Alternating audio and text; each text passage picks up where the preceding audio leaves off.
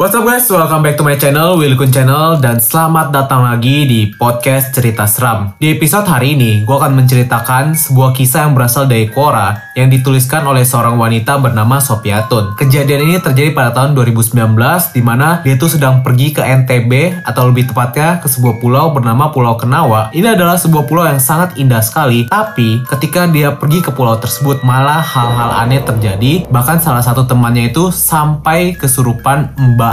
Oke, nah bagaimana kisahnya? Langsung aja gue akan menceritakan hal ini kepada kalian. Tapi jangan lupa untuk selalu support channel ini dengan cara klik tombol subscribe-nya. Dan jangan lupa juga setelah kalian mendengar dan menonton video ini, share video ini kepada teman-teman kalian. So langsung aja gue akan membawakannya kepada kalian guys.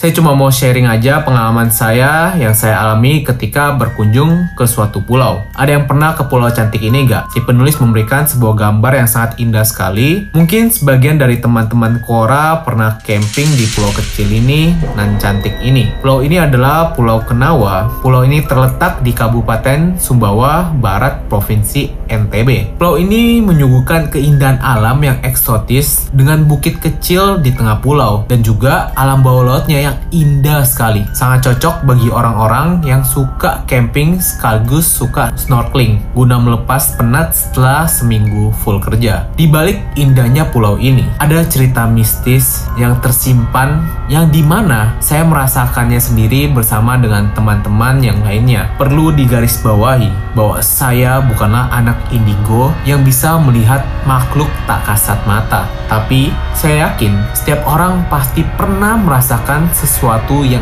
tidak beres jika berada di tempat yang katanya banyak makhluk astralnya. Oke lanjut, 2 tahun yang lalu, tepatnya pada tanggal 6 Juli 2019, saya dan teman-teman kampus yang suka traveling merayakan kelulusan wisuda dengan camping ke Pulau Kenawa ini.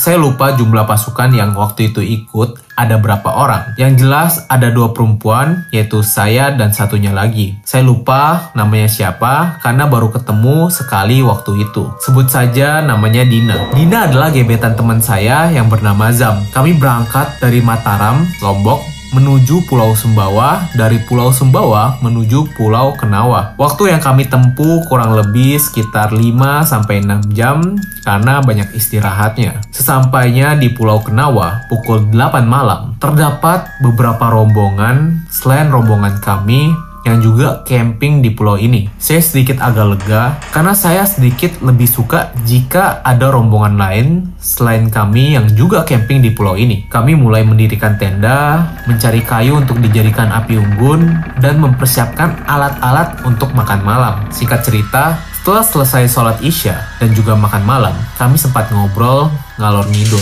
Gak lama setelah itu, waktu menunjukkan pukul 11 malam. Saya pun pamit untuk istirahat duluan, karena badan saya rasanya tuh capek banget pada saat itu. Saya yang lagi enak-enaknya tidur, tiba-tiba kebangun entah karena apa, karena susah banget buat tidur lagi. Akhirnya, saya mutusin buat main handphone. Si Dina yang ada di samping saya ini lagi lihat-lihat video ASMR di Instagram. Tapi, anehnya, dia ketawa-ketawa nggak jelas gitu. Saya sendiri bingung.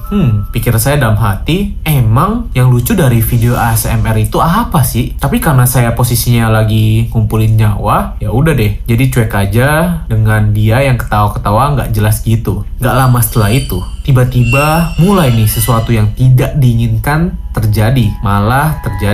Nih, si Dina udah mulai aneh dan malah bilang gini. "Hi, jangan masuk ke aku. Keluar, keluar." Sambil mukulin betisnya. Saya masih cuek pada saat itu karena anggapnya biasa aja. Lama-lama Dina makin kenceng ngomongnya kayak gitu. Alhasil teman-teman saya yang lain termasuk gebetan si Dina bangun dan pada nanya, "Kenapa?" Sebenarnya Dina masih dalam keadaan sadar, tapi ada yang berusaha masuk ke badan dia. Katanya si perempuan, tapi entahlah. Karena saya sendiri juga nggak ngeliat apa-apa. Nggak sampai di situ aja. Si Dina ini maksa pengen ke pinggir pantai sebelah barat pulau. Ya kali, jam 2 dini malah main-main ke pinggir pantai. Mau ngapain? Asli. Saya ngetik ini malah jadi merinding. Akhirnya, kita tetap nahan dia dan kata teman saya yang lain. kamu ngapain ke pantai malam-malam gini? Emang ada siapa? Nah, si Dina jawab, ada perempuan cantik di pohon pakai baju putih ngajakin ke sana. Atau lebih tepatnya ke pantai barat itu. What? Ada-ada aja nih anak pakai bawa-bawa perempuan dengan baju putih lagi. Oh iya, si Dina ini pada saat itu posisinya lagi head dan sudah pernah kerasukan sebelumnya. Katanya sih, kalau ada orang yang pernah kerasukan sebelumnya, bakal lebih mudah lagi untuk dirasuki. Ini katanya ya. Baru kali ini ngerasain malam yang panjang banget. Sumpah nggak bohong, rasanya tuh kayak panjang banget. Karena kita semua nggak ada yang bisa ruqyah. Ngaji sih bisa, tapi ruqyah nggak bisa. Alhasil bermodalkan YouTube, diputarlah ayat-ayat suci Al-Quran. Dan temen saya yang Hindu juga sebisa mungkin ngebantu dengan kepercayaannya. Tau nggak sih? Si Miss Kay ini malah bilang apa? Udah, gak usah susah-susah baca. Nanti juga kalau udah subuh, saya keluar sendiri. Ternyata bener guys, capek-capek baca ayat-ayat suci, si Miss Kay-nya ini gak mau keluar juga. Capek banget. Tapi pas waktu subuh datang, si Miss Kay-nya ini langsung pergi tanpa pamit. By the way, di tengah-tengah lagi ruqyah, saya kebelet banget pengen buang air kecil. Saya agak sedikit kesel sih sama diri saya sendiri. Kenapa sih harus sekarang? Akhirnya saya dianterin sama teman saya buat buang air kecil. Dan berhubungan warung di sana sudah pada tutup dan toilet portable-nya rusak dan juga posisi-posisinya kebalik. Saya mutusin buat buang air kecil di semak-semak aja. Sebenarnya ada kejadian aneh yang saya dan teman saya alami waktu pengen buang air kecil ini. Nih perhatikan ya, back-back foto yang saya beri. Jadi si penulis itu memberikan sebuah foto di mana ada semak-semak, kemudian ada juga laut, tapi yang harus diperhatikan adalah semak-semak di foto ini. Foto ini sengaja saya ambil di pagi hari, setelah sholat subuh. Yang membagongkan dari foto ini, waktu mau buang air kecil tengah malam tadi ya, saya dan teman saya ngelihat ada baju digantung di pepohonan itu. Sekilas mirip seperti Miss Kay. Nih, merinding lagi kan? Kalau emang itu baju yang digantung, harusnya masih ada dong. Tapi kenapa pas pagi harinya nggak ada apa-apa? Saya jadi mikir keras waktu itu. Masalahnya, pepohonan itu tuh jauh dari warung dan juga rombongan lain. Jauh banget, makanya saya sendiri agak aneh. Tapi terlepas dari cerita mistis yang saya alami selama di Pulau Kenawa ini, pemandangannya bikin nagih banget. Nah, si penulis juga memberikan beberapa pemandangan yang ada di Pulau Kenawa ini. Dan memang Pulau Kenawa ini sangatlah indah pada pagi hari, siang hari, atau pada saat sunset, guys. Bisa kalian lihat sendiri ya.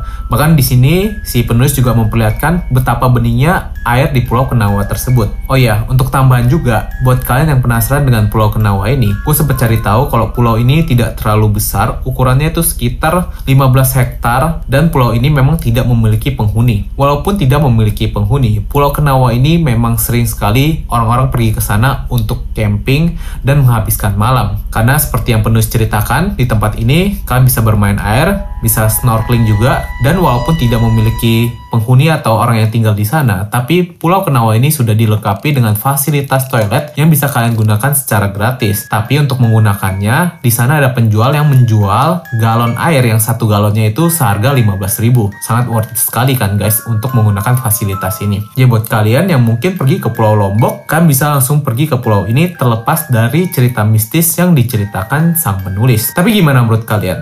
Kira-kira cerita dari ini, ada gak sih kalian yang sedang pergi jalan-jalan juga mengalami kisah-kisah misterius atau diganggu dengan makhluk-makhluk gaib seperti ini? Kalau memang ada, jangan lupa untuk share cerita kalian dengan cara DM aja di Instagram gua, di Willy Kun. Nanti kita akan share cerita misterius kalian di Cerita Seram dan di channel YouTube Willy Kun guys. So itu dia konten hari ini guys. Thank you for watching this video. Jangan lupa juga untuk share podcast ini kepada teman-teman kalian atau ke keluarga kalian guys. Karena itu sangat membantu. Dan jangan lupa juga untuk klik tombol subscribe-nya karena subscribe itu gratis. So itu dia video hari ini guys. Saya thank you banget buat kalian yang udah selalu support channel ini dan selalu nonton channel ini juga. See you guys in the next video. Willy Kun sign out. Ciao.